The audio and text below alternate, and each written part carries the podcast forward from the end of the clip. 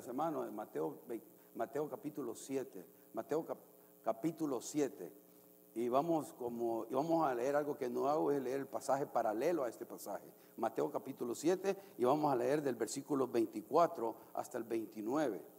Mateo, y ahí está en la pantalla, están las, ah, van a aparecer las citas, ¿no? Esas las puse en el PowerPoint. Ah, ahí está, mire. Hoy, no la miraba aquí. está bien. Está, está. Esos son los pasajes que vamos a estar leyendo. Y vamos a, a, dar lectura. Ya el Señor, hemos orado y que el Señor nos hable. ¿Cuántos quieren que Dios les hable hoy? De seguro le va a hablar, como ha hablado a mí, eh, a leer esta palabra, al estudiar esta palabra. Si usted quiere que Dios le hable, le va a hablar. Si no quiere que no le hable, no nos habla. Simplemente es nuestra disposición del corazón que hace efectiva la palabra de Dios en nuestros corazones.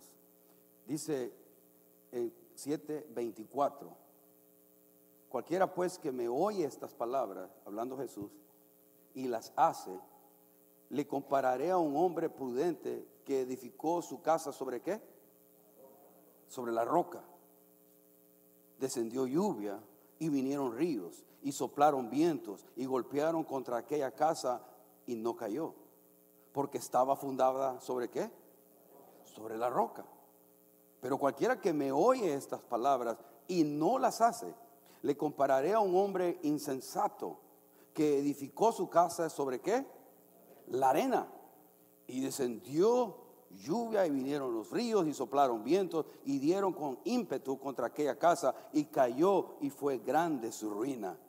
Y cuando terminó Jesús estas palabras, la gente se admiraba de su doctrina porque les enseñaba como quien tiene autoridad y no como los escribas. Ahora, eh, solo un comentario antes de ir a Lucas, al otro pasaje de Lucas 6. Este es el final del Sermón del Monte, hermano. Este es el final de, la bienaventuranza, se conoce. Y si usted revisa desde el capítulo 5, son, Jesucristo viene enseñando a los discípulos que estaban con él en ese momento. Es un sermón de sermones. Un día podemos hacer un, este, Uh, un estudio de la bienaventuranza o de todo lo que Jesucristo enseña en este sermón, pero enseña acerca de que nosotros somos la sal de la tierra, la luz del mundo. Jesús enseña acerca de Él y en relación a la ley, que Él vino para, no para abrogar la ley y a los profetas, no he venido para eso, dice Él, sino para cumplirla. Habló acerca de Jesús y la ira diciéndonos, oíste que fue dicho a los antiguos, no matarás, y cualquiera que matare será culpable de juicio. Pero yo os digo que cualquiera que se enoje contra su hermano será culpable de juicio, y cualquiera que diga necio a su hermano será culpable ante el concilio, y cualquiera que le diga fatuo quedará expuesto al infierno de fuego. Así sigue hablando acerca de Jesús en relación al adulterio, Jesús el divorcio, va enseñando acerca de estos temas. Jesús cuando hacemos promesas a Dios, que sea tu sí, sí y tu no, no. Él sigue hablando acerca del amor hacia los enemigos. Oíste que fue dicho ojo por ojo, diente por diente. Eso nos gusta a nosotros, ¿ven? ojo por ojo, diente por diente. Pero, digo, pero yo digo, no resistas al que, al que es malo antes, a cualquiera que te llene la mejilla derecha, ¿qué tenemos que hacer? Dale, dale en la otra tú, ¿no? Dale, vuelve también la otra. Y así viene hablando Jesús acerca del dar, la ofrenda, Jesús el ayuno, Jesús en la oración, acerca de la lámpara del cuerpo que son los ojos, no, la lámpara del cuerpo es el ojo. Así que si tu ojo es bueno, todo tu cuerpo está lleno de luz, pero si tu ojo es maligno, todo tu cuerpo estará en tinieblas. Así que si, si, si la luz que en ti hay es tiniebla, ¿cuántas no serán las mismas tinieblas? Habla acerca de las riquezas. No, no se puede servir a dos señores, aborrecer a uno o amarás al otro. No se puede servir a dos, no, o a Dios o al Dios de las riquezas, mamón se le dice en inglés, ¿no? no juzgar a los demás, no, o juzgar con justo juicio, juzgar con justo, no, conforme a, las apariencias, sino con justo juicio. habla acerca de la oración y la regla de oro y llega hasta la, puerta se estrecha, ¿no? La puerta y la puerta ancha. Dice que también nos enseña cómo vamos a conocernos unos con otros. Por los frutos nos conoceremos. ¿no? De un árbol sale buen fruto, de un mal árbol da mal fruto. Y llega a esta parte que es el, el contexto inmediato de lo que acabamos de leer. cuando dicen los, cuando Jesucristo dice estas palabras tan serias, no todo el que me dice Señor, Señor, entrará al reino de los cielos, sino el que qué? El que hace la voluntad de mi Padre que está en los cielos. No el que siente, no el que se emociona, sino el que la hace, el que vive, el que practica. Muchos me dirán aquel día, Señor, Señor, no profetizamos en tu nombre y en tu nombre echamos fuera demonios y en tu nombre hicimos muchos milagros. Y entonces le declararé, nunca os conocí apartados de mí, hacedores de qué? Y, y, tenían todo el lenguaje, todo el lenguaje de creyente, todo toda la, la palabrería de creyente de estas, estas personas. Ahora, ¿por qué lo leo y le digo todo esto? Porque es el final, las palabras que acabamos de leer de los dos cimientos, de las dos maneras de construir, es el contexto de todo esto que les he dicho y en caso ustedes pueden revisar aún más. Son, es la conclusión final. Cuando él, él, nos dice, cualquiera pues que me lleve estas palabras, estas palabras que ha venido diciendo, que ha venido enseñando. y tiene que ver mucho, hermanos, con también con dónde va a ser nuestro destino eterno, pero ahorita no voy a eso. Vamos a Lucas 6, 46, 49. Y después hay que volver a Mateo. Deje su, mano ahí en Mateo 7 que vamos a regresar ahí. Mateo. So, ese va a ser el pasaje de estudio en esta mañana. Pero mientras tanto vayamos a Lucas, que es el pasaje paralelo. Lucas capítulo 6. Y vamos a leer del 46 hasta el 49. ¿Ya? Amén. y sucede, se da cuenta, ahí dice los dos cimientos. 46 dice, a ver, ¿por qué me llamas qué? Y no haces lo que yo. ¿Cuánto es el Señor Jesucristo aquí es su Señor?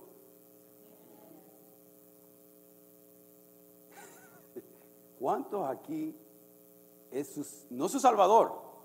Muchos decimos, Jesucristo es mi Salvador, pero ¿cuánto para, para usted y para es su Señor? Entonces tenemos que hacer lo que Él nos dice. 100%? ¿Hacemos lo que Él nos dice siempre? Todo aquel que viene a mí y oye mis palabras y las hace, os indicaré a quien es semejante. Semejante es al hombre que al edificar una casa, cavó y ahondó y puso el fundamento sobre la roca. Y cuando vino una inundación, el río dio con ímpetu contra aquella casa, pero no la pudo mover porque estaba fundada sobre la roca.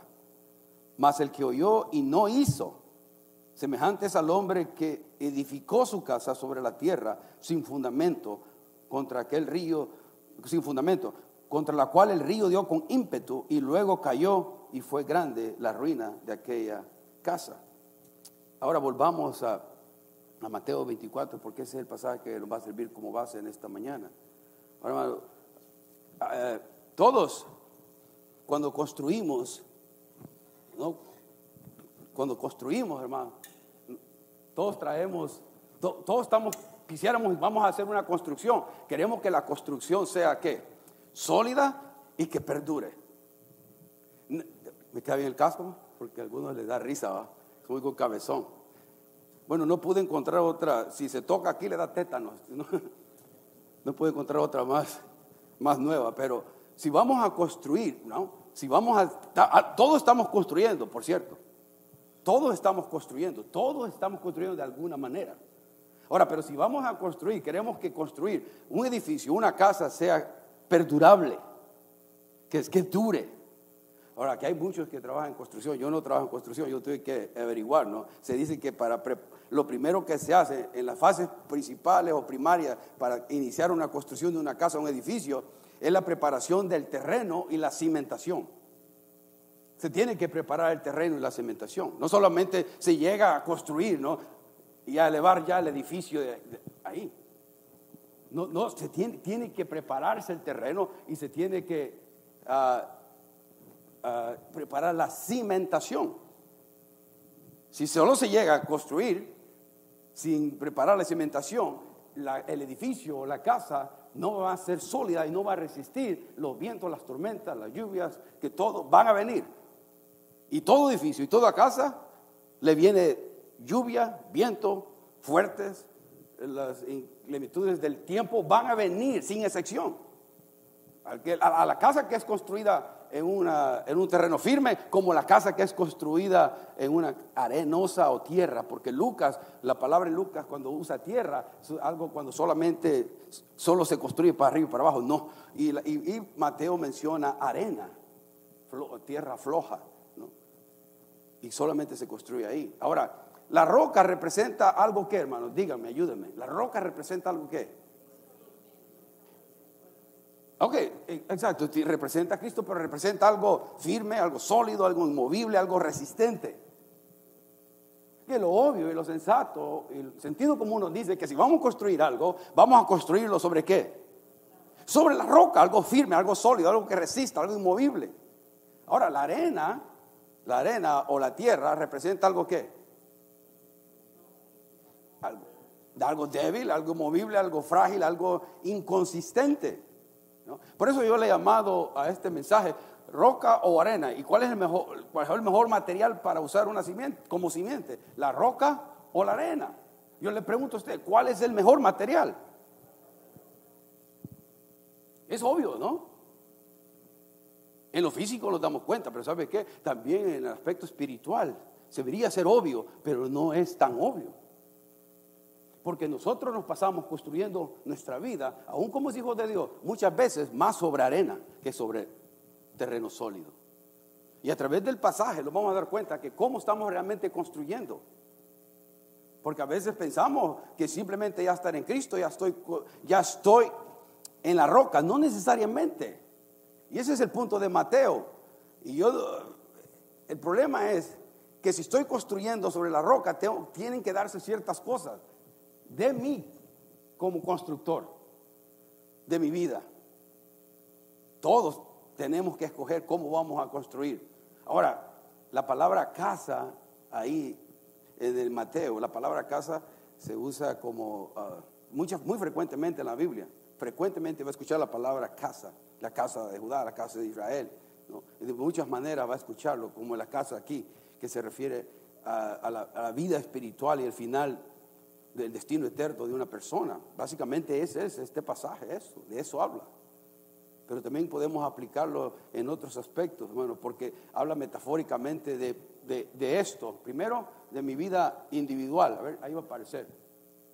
De mi vida individual. Cómo yo estoy construyendo, ¿no? Mi vida individual. Cómo estoy edificando mi vida individual. Si estoy eh, viviendo conforme a los parámetros, principios, mandamientos, estatutos de Dios. No el domingo, el domingo aquí es fácil. Mañana en la mañana, mañana en la mañana, lunes, en la noche del sábado, martes, miércoles, ya se me está acabando la batería y viene la tentación y, y viene la tentación a través del internet, viene la tentación a través de un carácter de explotar explosivamente con mi esposa, con mi esposo, con mis hijos. Tengo la oportunidad de mentir.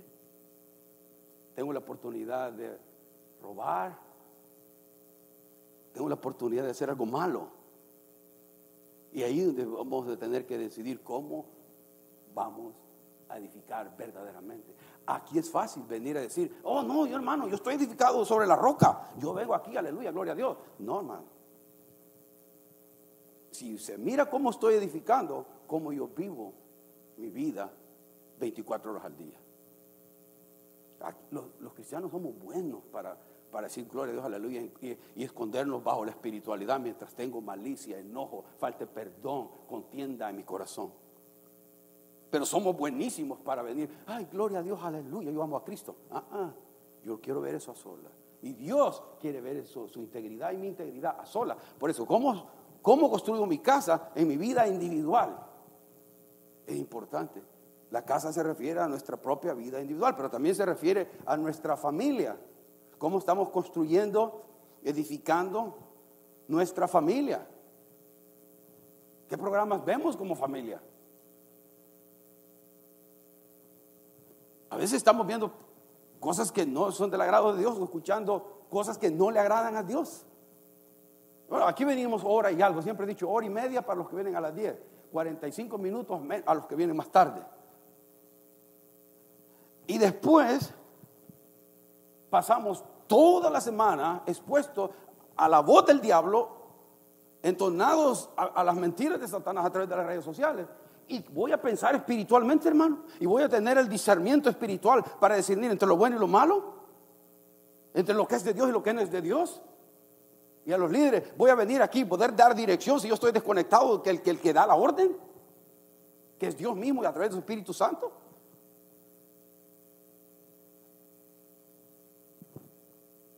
En la casa, nuestra familia, como yo hablo a mi esposa, edificamos cuando yo obedezco a la palabra de Dios, cuando la hago. ¿Qué dice Jesucristo acerca de mí como esposo? Que ame, que ame a mi esposa como Cristo amó a su iglesia. Una hermana le dice, y no un hermano. como Cristo amó a su iglesia. ¿Y cómo habló Cristo amó a su iglesia? Dando su vida por ella. Hay que dar la vida, hermanitos queridos chulos, por nuestra esposa.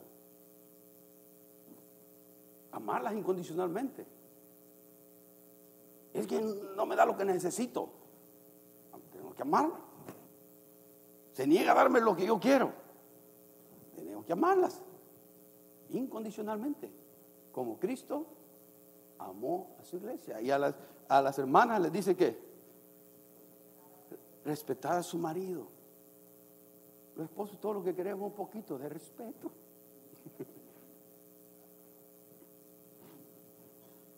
Respétanos. Y, sujetar su, sujeción. María dijo una mala palabra, perdón.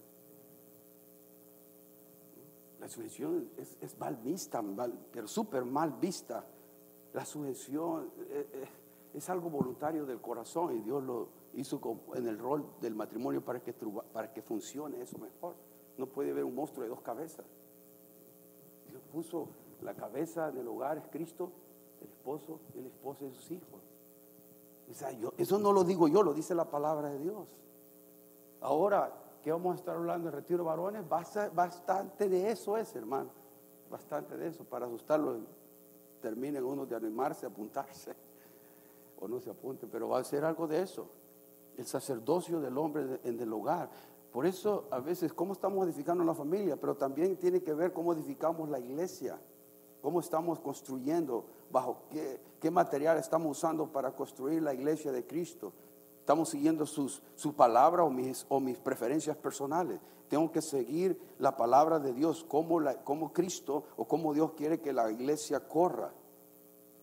Y la iglesia, hermano, corre a través del liderazgo plural. Yo hubiese podido plantar esta iglesia como el, el, pastor Mandy ya y se acabó. Y muchos de ustedes no estuvieran acá.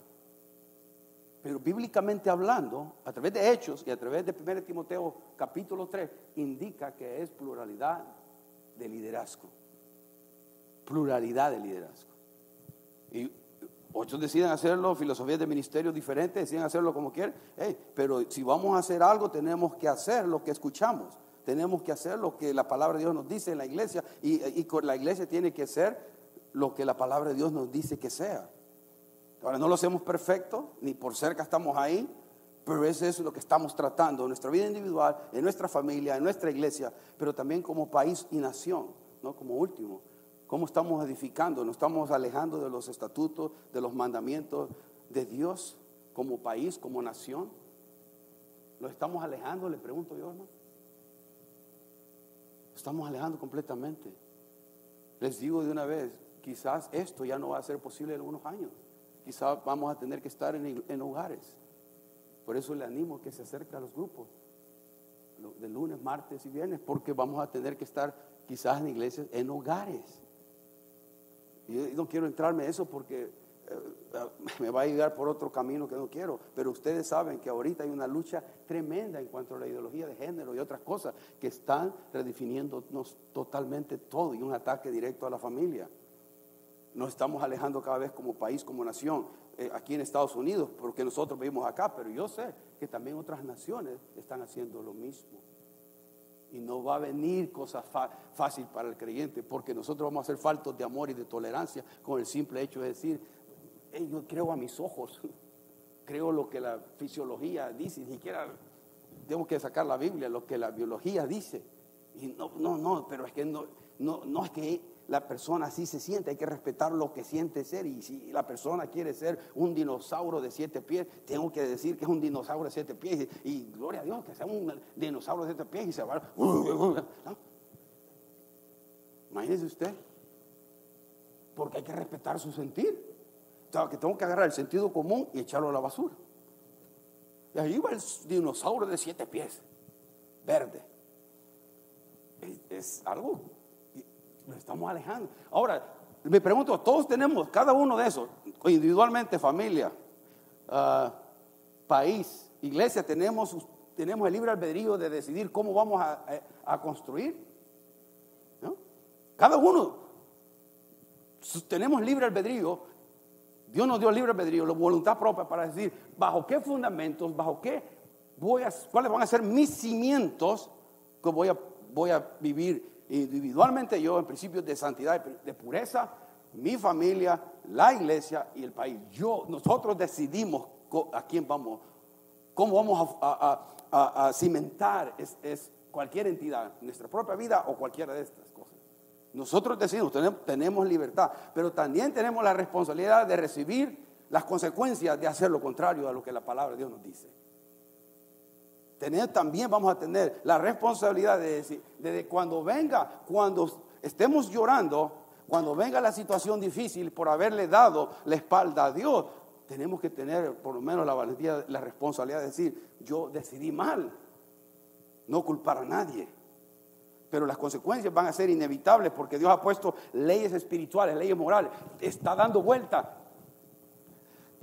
Son como la ley de la gravedad. Hermano, la ley de la gravedad. ¿Cuántos creen en la ley de la gravedad? Si no cree, tírese de aquí arriba, hermano. Y verá un, un edificio de tres, de tres pisos, tírese y verá que sí existe. Sí existe. Yo creo en ella. No la miro, pero creo. Hay leyes espirituales que Dios ha establecido, leyes espirituales morales, que si las rompemos, hermano, va a venir consecuencia. Tiene que venir consecuencia porque son leyes espirituales que Dios puso. Si rompemos un estatuto, un principio de Dios, va a venir consecuencia. ¿Y por qué a veces culpamos a Dios cuando yo he roto un principio de su palabra? Cuando yo he quebrado la palabra de Dios y después, ¿por qué me está yendo como me está yendo? ¿Por qué me siento como me siento? Y no estoy haciendo conforme a lo que la palabra de Dios me dice. Por eso, en el versículo 24, hoy sí, mi hermano, llegamos ahí. Versículo 24 de Mateo 24, 7, 24 dice, cualquiera, cualquiera, cualquiera, o sea, diga usted y yo, ¿no? Usted y yo, o alguno que me oye estas palabras y qué, y las hace. Y fíjense en el versículo 26, cuando habla el que edificó su casa sobre la arena, también dice que oyó. O sea, aquí hay personas que están oyendo la palabra de Dios. Aquí hay personas que han escuchado la palabra de Dios a través de los años. Hay personas que han leído la palabra de Dios. Están expuestos a lo mismo. Tanto el que edifica sobre la roca como el que edifica sobre la arena están expuestos. Pero la diferencia es que uno la hace y el otro no la hace. No se trata de emocionalismo. Debemos de, de sentimientos. No, la palabra de Dios dice esto, eso hago. Punto. No siento, no importa. Eso tengo que hacer. Tengo que obedecer. La palabra de Dios, no mis emociones. No siento perdonar, no importa, tengo que perdonar. ¿Por qué? Porque Dios me dice que perdone. Porque si Dios me da gracia a mí, yo tengo que dar gracia a los demás. Como Dios me perdona a mí, yo tengo que perdonar a los demás. No hay opción. No tenemos opción. Dice, por eso dice, le compararé a un hombre prudente que edificó su casa sobre la roca, el que no solamente escucha, sino que hace la palabra de Dios. Y Jesucristo dice, le compararé a un hombre prudente. ¿Qué es un hombre prudente? ¿Previene? ¿Inteligente? Ajá. ¿Cuidadoso? ¿Un hombre cuidadoso? ¿Qué más? Un hombre prudente. Sabio. De hecho, En inglés se habla, no se habla de un hombre prudente, sino se dice wise man, de un hombre sabio. Y la sabiduría no es tener mucha información, es ponerla en práctica. Un hombre sabio es el que tiene información y la pone en práctica, la practica. Hermano, que seamos una iglesia que practica la palabra de Dios, aunque sea por poquitos, pero pongámosla en práctica. No solo vengamos y escuchemos y, estemos actuando fuera de aquí, sin integridad, sin honestidad, sin transparencia, sin verdad. No, eso no es del agrado de Dios. Tiene que haber estas cosas, esos ingredientes de nosotros. Para ser hombre prudente, alguien cuidadoso, alguien que previene, alguien que está pensando lo que va a hacer, que acciona cuidadosamente. En lo que va a hablar. Un hombre prudente. Por eso dice que palabras, le comparé a un hombre prudente que edificó su casa sobre la roca, algo sólido, algo firme. Y 25, descendió lluvia y vinieron ríos y soplaron vientos y golpearon contra aquella casa, la casa, la casa que fue edificada sobre la roca sobre el hecho de que este varón no solamente escuchaba o esta hembra, sino practicaba la palabra de Dios. Y cuando vinieron los problemas, cuando vinieron las dificultades, cuando vinieron los dolores de cabeza, dice qué pasó, porque eh, los, vientos, ah, los fríos, la lluvia, todo esto es, es una, metafóricamente hablando acerca de las pruebas, de las tribulaciones que vienen a todos. Y tanto al que edifica en la arena como al que edifica en la roca, le vienen pruebas, dificultades y van a venirnos a todos problemas. Todos vamos a tener problemas de alguna clase, de alguna índole, sin excepción. Al que está edificando sobre la roca le viene problemas, como al que está edificando sobre la arena le viene problemas. Pero la diferencia es que va a permanecer firme. Va a permanecer firme. Cuando, ve, ah, cuando dé esos, e, esos vientos fuertes, va a permanecer firme. ¿Por qué? Porque está sobre algo sólido, la palabra de Dios, no mis emociones no lo que yo pienso, no como yo analizo las cosas, sino la palabra de Dios. Pero dígame usted, para yo hacer eso, ¿qué es lo que tengo que hacer? Leerla. Wow, hermana, usted, le. Wow, hermana, leer la palabra, estudiar la palabra, reflexionar la palabra de Dios. Para cuando usted venga acá y diga, no, el hermano Marco dijo algo que no es bíblico. Hermano, eso no está del todo bien y pueda discernir entre lo bueno y lo malo. O pueda decir, amén, gloria a Dios, eso es verdad. Pero si no la leemos, hermano, no abrimos el libro, no la aprendemos, si tiene alfa o algo, no, no, no, estamos leyendo la palabra de Dios, no, estamos, no, nos estamos exponiendo consistentemente a nutriéndonos día a día. Todos comemos todos los días, hermano, yo los veo bien a ustedes. No, todos comemos bien físicamente, pero nos estamos alimentando espiritualmente. Hermano, no, el creyente no puede pasar ni un día sin comer. No puede pasar un solo día sin comer de la palabra de Dios, del pan de vida. Por eso algunos andan todos raquíticos. Por eso cuando viene la tentación no podemos decir no. O si cedemos a la tentación no sé cómo responder a la cuando cedí a la tentación, porque no sé, no hay armas, no tengo las herramientas, porque no me las he puesto en mi mente, en mi corazón para cómo voy a responder en los problemas que estoy viviendo en mi carne o por el mundo o por Satanás que está constantemente molestándonos. No, no leemos la palabra de Dios. Es la palabra de Dios que nos va a sostener en momentos de dificultad. ¿Tiene usted un versículo memorizado para cuando venga un problema difícil a su vida? Su vida, ¿Tiene un versículo que le ayuda a usted? ¿Alguien puede compartir algo? Filipenses 4, ¿qué? 4, 6, ¿ah? Oh, no, todo lo, 13, 13. 4, 6 es el que me gusta a mí. Por nada estéis afanosos, ¿no? Si no presentemos nuestras peticiones delante de Dios, ¿no? Con todo, en toda oración y ruego, con acción de gracia. Tener algo, armas, hermano, armas que nos ayuden a, a volver a reenfocarnos con Dios, a volver a conectarnos con Dios. Y es la palabra de Dios a través de su Espíritu Santo que va a hacer eso en usted y en mí. Pero tenemos que leerla diariamente. Acabamos de terminar Santiago, estoy orando qué libro más vamos a estudiar expositivamente. Estoy orando cuál es, pero mientras tanto estoy en temas así, variados, en este mes quizás. ¿Por qué? Porque me interesa que usted aprenda a leer la palabra y a depender de la palabra de Dios, no de un hombre, sino de Dios, de su propia relación con Dios. Los hombres aquí somos imperfectos. Cualquiera que se para aquí es imperfecto, pero usted tiene una responsabilidad como hijo de Dios de alimentarse, de escudriñar las escrituras, porque ahí hay vida, hermano. Ahí hay vida. ¿Cuántas veces yo he ido a la palabra de Dios abrumado, cansado y me pongo a leerla y termino totalmente transformado, hermano? Lleno de fe, de confianza cuando estaba lleno de incertidumbre y temor. Pero tengo que volver a Dios, a esto. Y digo, ¿por qué me siento como siento? Porque estamos siendo expuestos 24 horas al día en Facebook. Eh, y no estoy diciendo yo tengo Facebook, pero estar 24 horas al día en las cosas de las redes sociales no es saludable no es saludable. Lea algo que le edifique, vea algo que le edifique y sálgase, hermano. Sálgase. Porque si permanece mucho tiempo ahí, va a comenzar a surfear en unas cosas que no son buenas. Porque en todas las redes sociales hay alguna clase de pornografía. Sin excepción. Sin excepción. Y porque los hombres aquí, todos son unos santos, cuando le aparece una mujer, le dan, la cierran, el, ¿verdad? No, amén.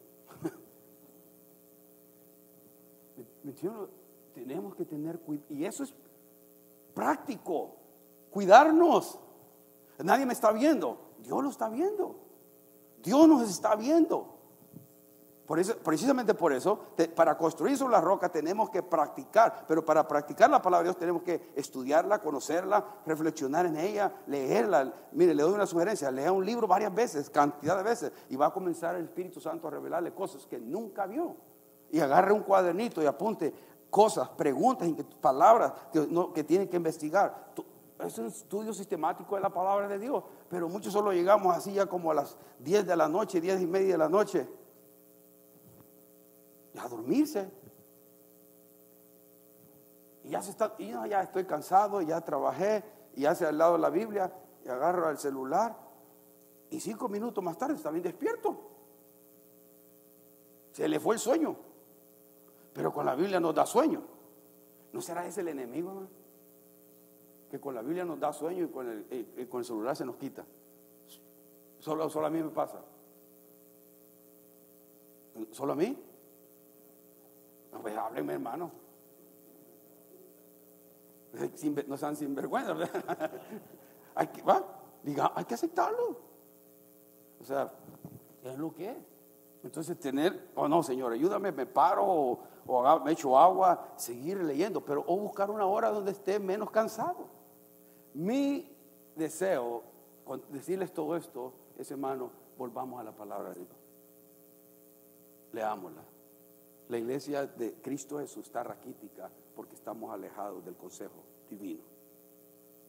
Porque no, estamos no conocemos la palabra de Dios. Y nos están guiando otras cosas. Y no es la palabra de Dios. Antes de tomar una decisión, usted tiene que preguntarse, ¿qué piensa Dios de esto?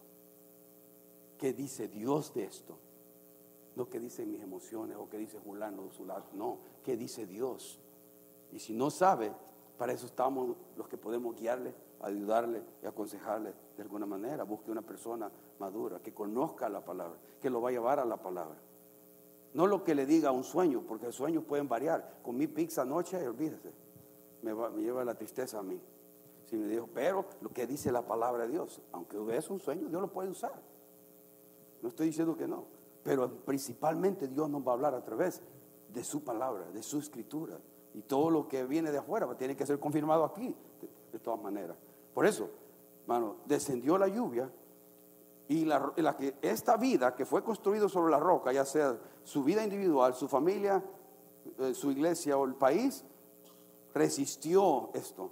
Pero el 26 dice, pero cualquiera que me oye estas palabras y no las hace, le compararé a un hombre que ¿Alguien tiene otra insensato, tiene otra, otra, otra, expresión, otra versión que diga insensato ahí?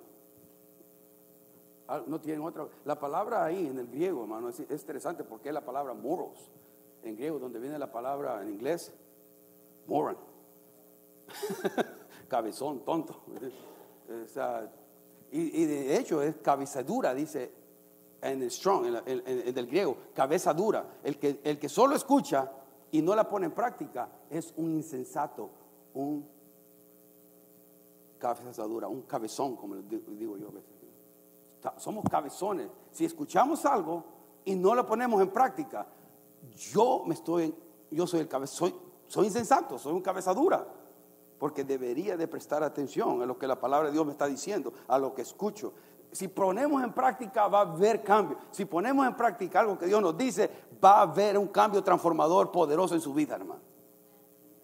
Va a haber garantía, porque la palabra de Dios hace, dice.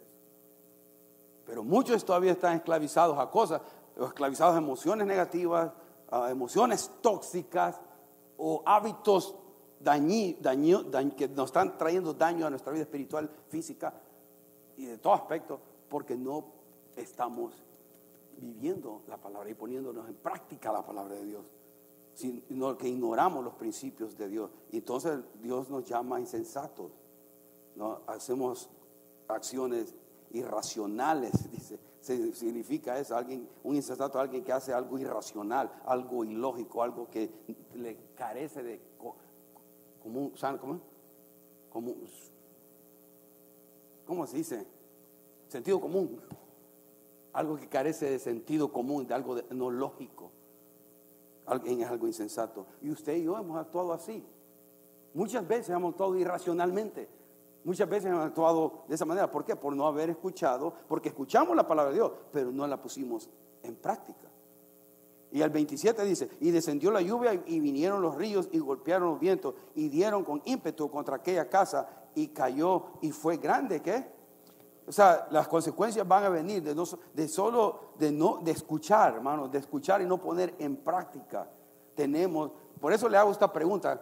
Eh, en el PowerPoint puse algo y usted me ayuda a ver cuál es la respuesta. ¿Cómo sabemos cuando estamos construyendo sobre la roca? ¿Cómo, no lo pongas todavía, ¿cómo, cómo usted sabe que alguien está construyendo sobre la roca? Pregúntame, pregunto yo a usted. Cuando permanecemos firmes en las pruebas, ¿ok? ¿Está bien? ¿Alguien más?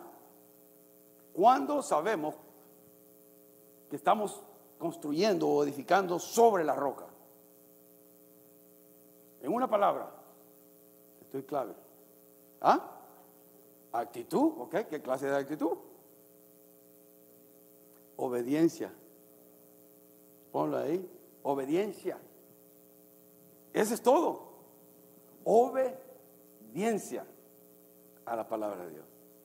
Sujeción a la palabra de Dios. Es todo. Si alguien está construyendo sobre la arena, no, que yo miro que el hermano lava las, manda las manos y, llora y grita y se emociona. Ese está construyendo la roca. No, ahí tengo que verlo en su hogar. Tengo que ver cómo maneja sus finanzas. Tengo que ver cómo maneja, cómo está allá afuera, cómo vive. De repente ve un hermano en un lugar y está sacando una caja de lustre. Hijo de...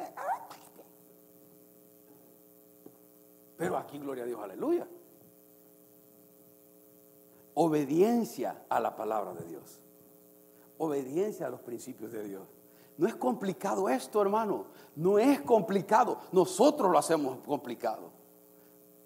Para si vamos a construir sobre la roca, tenemos que simplemente ser obedientes. y con esto voy terminando, hermano. La pregunta para usted y para mí es esta, ¿no? ¿Está usted construyendo sobre la roca o sobre la arena? está usted construyendo, o yo me tengo que preguntar, ¿estoy construyendo sobre la roca o sobre la arena? Y no lo podemos tomar a la ligera.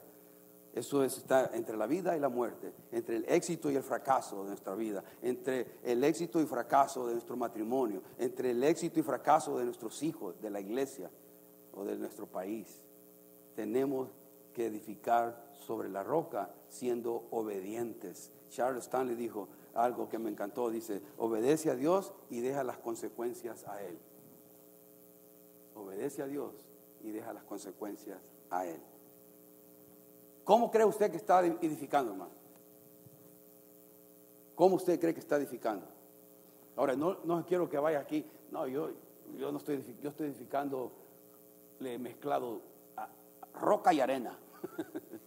no, o está edificando sobre la arena o estamos edificando sobre la roca.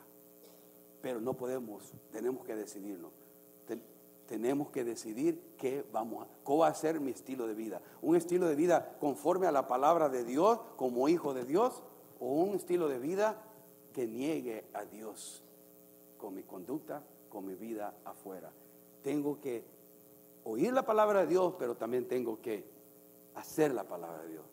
¿Lo puedo usted? En nuestra propia fuerza no podemos. Necesitamos del Espíritu Santo que nos empodere para hacer la voluntad de Dios. Y Dios dice, pídeme, yo te voy a ayudar en estas cosas. ¿Por qué? Porque Él es más interesado en ayudarnos, que su nombre sea glorificado a través de mi conducta, a través de mi comportamiento, a través de lo que hago, a través de lo que miro, a través de lo que escucho. Todo, todo está, Dios nos puede dar el poder a través del Espíritu Santo para guardarnos y ser personas que construyamos mi vida individual, mi familia, la iglesia y mi país sobre la roca, la palabra de Dios inmovible y sólida. Y de ahí y de aquí nadie me mueve. Aún yo mismo me he exhortado, yo siento así, pero Dios, tú dices esto y sujeto mis emociones y mis sentimientos a tu palabra. Lo he dicho así cantidad de veces. Porque me siento como me siento, pero digo, no, esto dice Dios. Esto dice Dios y voy a sujetarme a la palabra y al consejo divino que me va a ir mejor. Se lo aseguro que nos va a ir mejor. Incline su cabeza, por favor, cierre sus ojos. Y realmente meditemos seriamente cómo estamos construyendo nuestra vida personal, familia, iglesia o, o nación, pero pensemos, empecemos por nosotros mismos. Empecemos por, por, su propia, con su propia relación con Dios. Quizás ni piense en su cónyuge, en su pareja, ni nada. Piense, piense en usted. Yo, pensemos individualmente primero. Y pídale, Señor, que le ayude a vivir una vida que sea coherente a su palabra, consistente a sus principios, consistente al título que, que llevamos, que es de hijos de Dios de hijas de Dios y, comportarnos obedientemente a su palabra, a sus estatutos. Caminar bajo, con esos parámetros en mente, en todo lo que miramos, en todo lo que escuchamos, todo lo que hacemos y cómo lo hacemos. Dónde está. Santiago, escuche esto, cerrados sus ojos. Santiago nos dice así, pero sea hacedores de la palabra y no tan solamente oidores, engañando a vosotros mismos. Porque si alguno es oidor de la palabra, pero no hacedor de ella, es semejante al hombre que considera en un espejo su rostro natural, porque él se considera a sí mismo y se va, y luego olvida cómo era. Mas el que mira atentamente a la perfecta ley de la libertad y persevera en ella, no siendo oidor olvidadizo, sino hacedor de la obra. Este será bienaventurado en lo que hace. Señor, ayúdanos a ser hacedor de tu palabra, a poner en práctica, a vivir tu palabra. Muchos ya conocemos bastante de tu palabra, Señor, bastante. Ahora ayúdanos a vivir conforme a tus principios del reino, así buscando primeramente hacer tesoros en el cielo, viviendo con una perspectiva eterna y no solamente para los placeres y deleites temporales. Ayúdanos a tener una perspectiva de vida diferente, algo bíblico, algo que venga de ti, que presentemos nuestro cuerpo en sacrificio vivo, santo a ti, agradable, que hagamos en este cuerpo tu voluntad, empodéranos a hacer eso. Las tentaciones son fuertes en este tiempo, Dios. Tú conoces que los varones, tanto las hembras, están siendo expuestas a un montón de informática allá afuera que está perjudicando sus vidas espirituales. Ayuda a cada uno de nosotros a filtrar todas aquellas cosas que no te son de tu agrado y poder pasar más tiempo en tu palabra, en nuestra intimidad contigo, orando, leyendo tu palabra, compartiendo tu palabra, pero también viviendo tu palabra con, un, con una actitud humilde, con mansedumbre en nuestros corazones, con un corazón, con una actitud sencilla en nuestros corazones, con una actitud, Señor, que realmente busquemos tu gloria y tu honra como hijos tuyos, no, no como con un título, pastor o lo que sea, sino con simplemente ser llamados hijos tuyos, podamos vivir y ser la sal y ser la luz en esta tierra, Señor, como hijos tuyos. Ayúdanos, Padre, porque este tiempo hay muchos caminan cansados todo el tiempo porque están muy atareados con las cosas temporales y pasajeras, pero tus cosas a veces son en la última, la que está en la, en la lista de prioridades. Empezando por esa relación de intimidad que debemos de tener contigo cada día. Ayúdanos a ponernos en orden, Señor. Ordena nuestros pensamientos para que podamos decir con firmeza y con confianza, estoy construyendo sobre la roca porque estoy siendo obediente a la palabra de Dios con todo lo que yo quiero y con todo lo que yo busco, aunque fallo a veces, pero estoy construyendo sobre la arena porque quiero conocer esos principios, quiero vivir esos principios en mi vida, aplicarlos y ponerlos en práctica con la ayuda del poder de tu Espíritu Santo va a ser una realidad.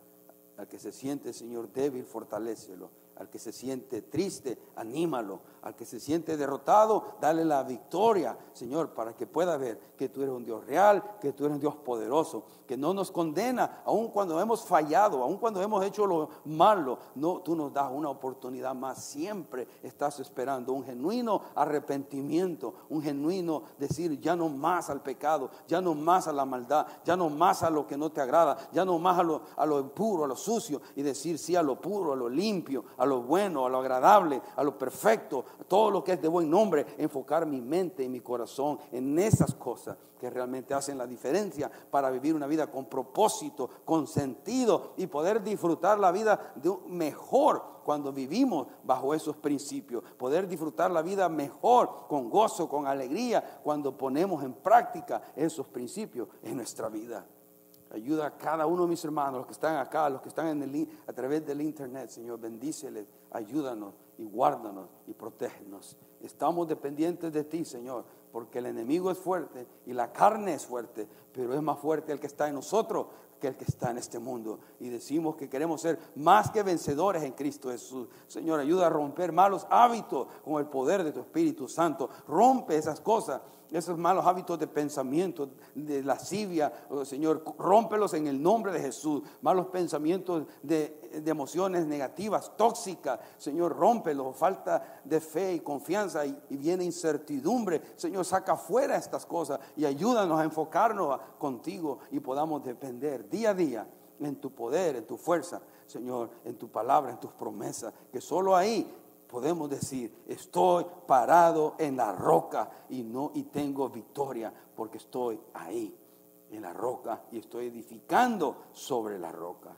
Gracias, Señor. Bendice a cada uno. Llévanos con paz y tu bendición donde quiera que vayamos y que tú seas glorificado y exaltado en lo que hacemos hoy. Y al iniciar esta semana en nuestros lugares de trabajo, ayúdanos, los negocios, prospéralos. Con poco esfuerzo puedan hacer a lograr muchas cosas para que puedan dedicar mucho más tiempo a tu obra, a tus cosas, Señor. Especialmente anímanos a buscarte intimidad todos los días, porque es importante eso, para poder tener la vida tuya. Gracias, Señor. Bendecimos al pastor Dan que ha predicado en, Corrales, nos gozamos con la iglesia en Corrales, Iglesia Nueva Vida, para que tú les, les ayudes en esta etapa que están pasando al instalar un pastor nuevo ahí en su iglesia.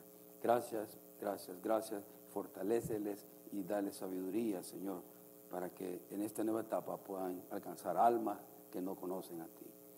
Bendecimos tu nombre, bendecimos tu nombre. Y el pueblo de Dios dice...